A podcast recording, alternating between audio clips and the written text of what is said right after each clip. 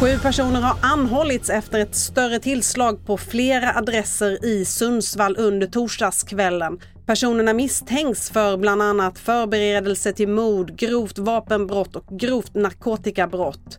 Vid tillslaget gjordes också flera beslag av vapen, stora mängder narkotika och föremål som misstänks vara outlösta termosbomber.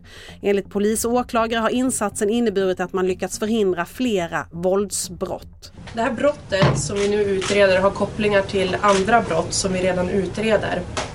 Och vi ser precis som i andra delar av Sverige att de här nätverken och de här kriminella aktörerna eh, agerar både regionalt, nationellt och internationellt. Och det sa Veronica Andersson från polisen.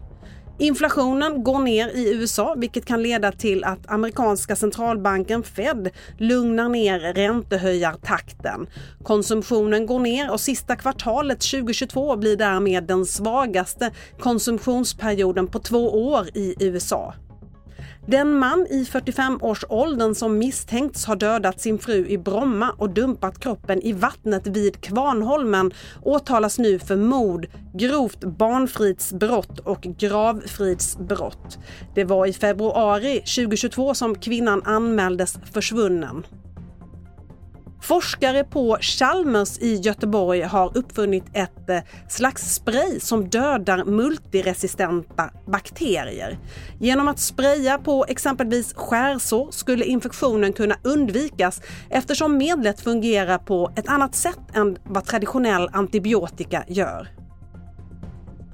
Regeringen pausar Skolverkets nya digitaliseringsstrategi för de kommande fyra åren. Enligt skolministern Lotta Edholm har digitaliseringen gått för fort utan att man vägt in viktig forskning om hjärnans utveckling. Vi vet idag att man får ett bättre djupläsande om man läser böcker än om man läser på en skärm.